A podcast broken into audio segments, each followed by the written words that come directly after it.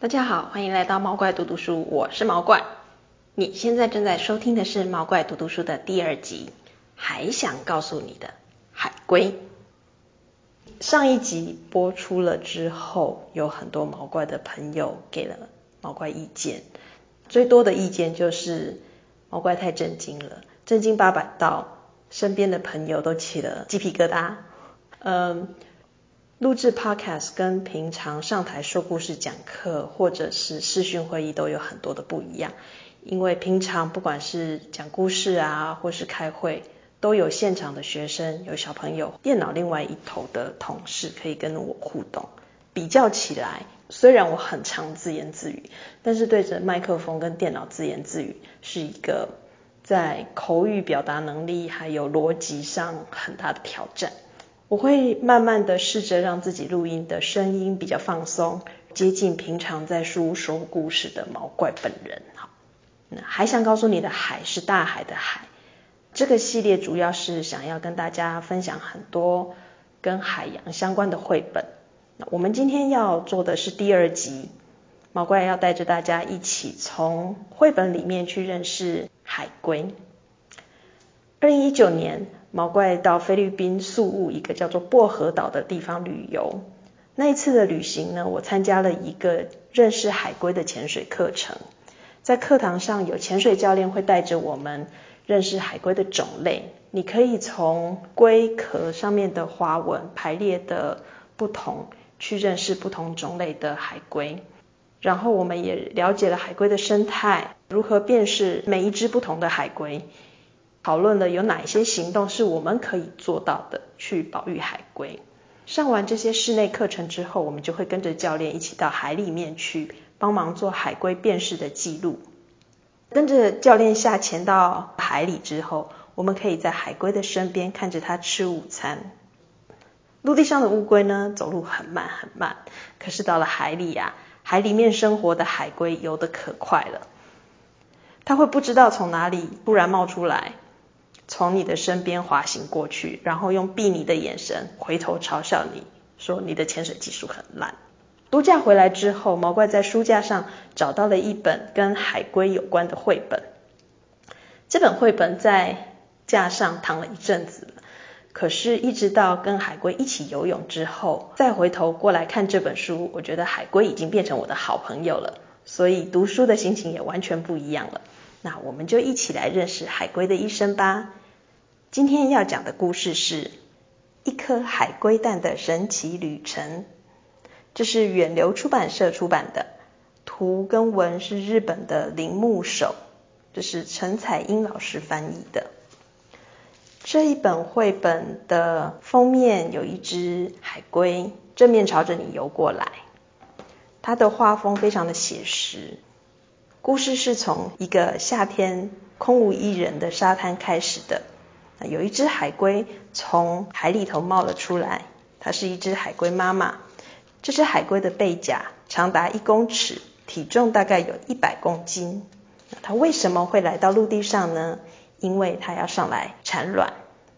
它用后脚挖洞，然后挖出了一个大约五十公分深的洞之后，开始产卵。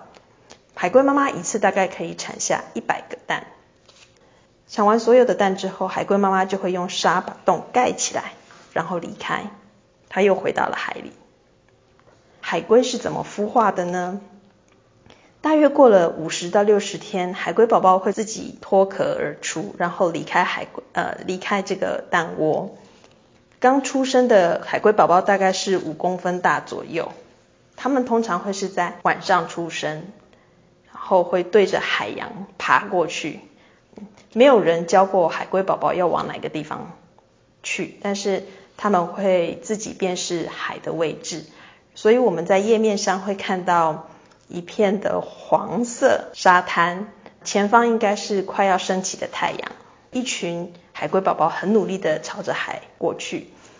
在这途中，有些海龟宝宝会迷路，因为可能我们的都市、我们的商店。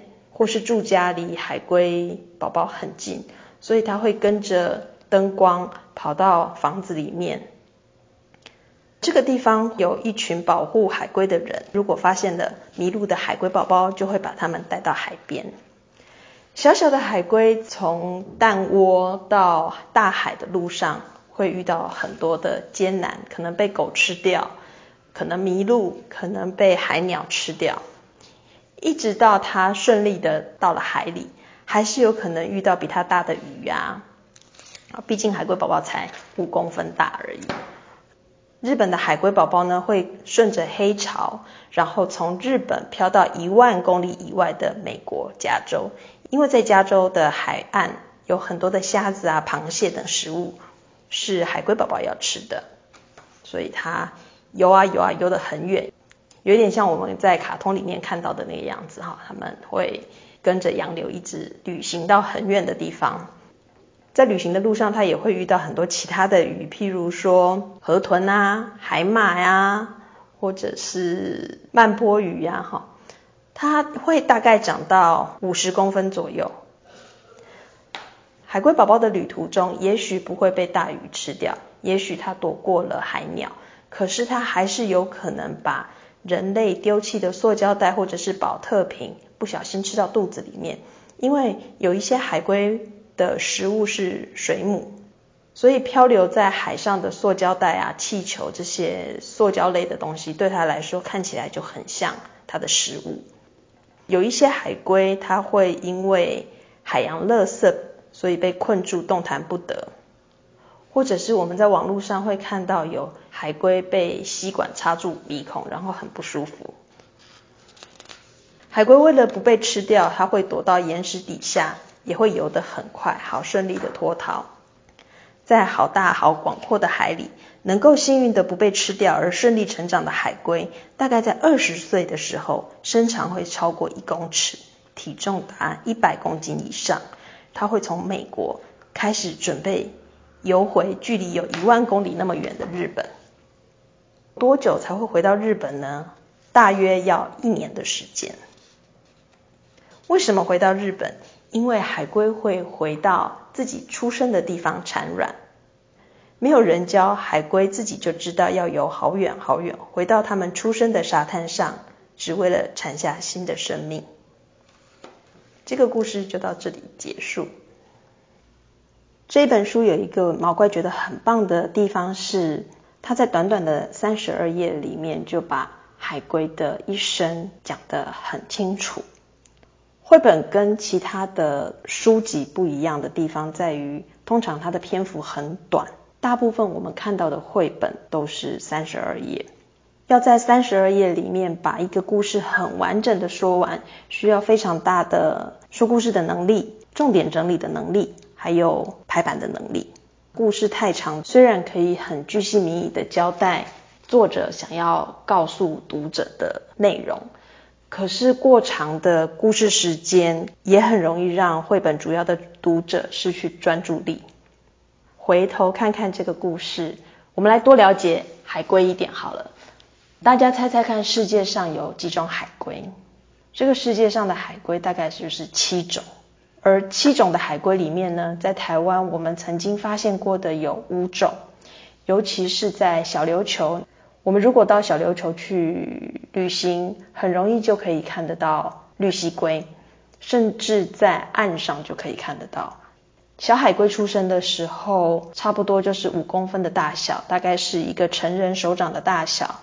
在它进到海里面之后，再被科学家们发现的时候，通常它已经从五公分的大小长到直径二三十公分，大概是车子方向盘的大小。中间的这几十年的时间跑到哪里去了呢？科学家们一开始并不晓得。到比较后期的时候，我们发现。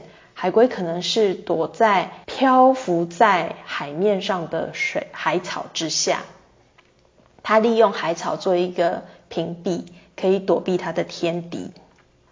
过了二十年、三十年、四十年之后，海龟长大了，海龟要生宝宝的时候呢，会再度游回它出生的那个海滩。所以它可能会需要有很多很多年，一年、两年、三年不一定，看它是在哪里出生的，然后长大以后到了哪里去。每一次它要生宝宝的时候，都会回到同样的地方。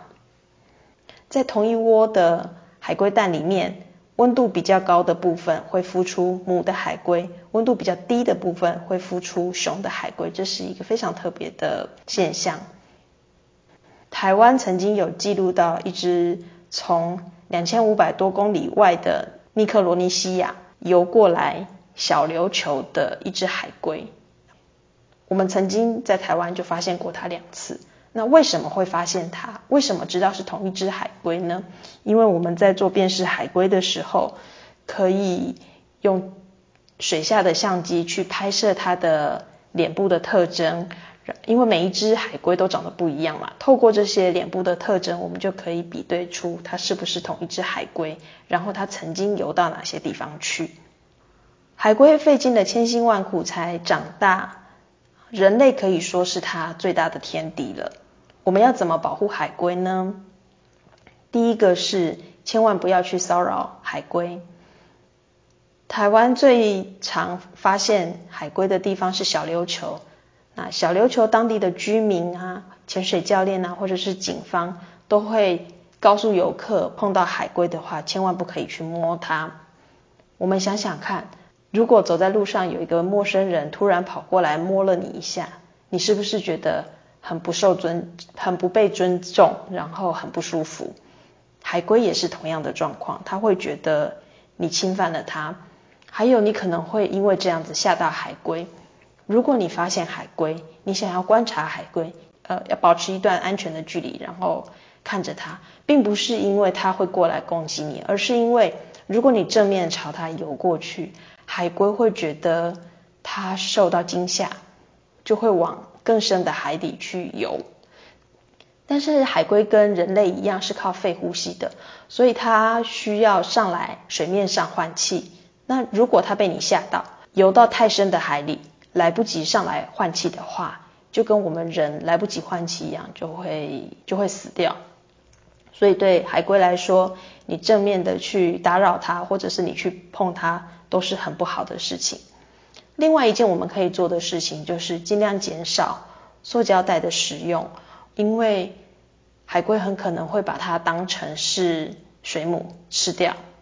还有我们可以不要买龟壳做成的商品，或者是我们到海边玩水的时候，尽量不要擦防晒乳，因为这些化学的东西在海里面也可能会影响海洋的生物跟生态。好了，今天的故事已经说完了，也跟大家聊了很多海龟的生态。希望你很喜欢这本书，也希望你更了解海龟。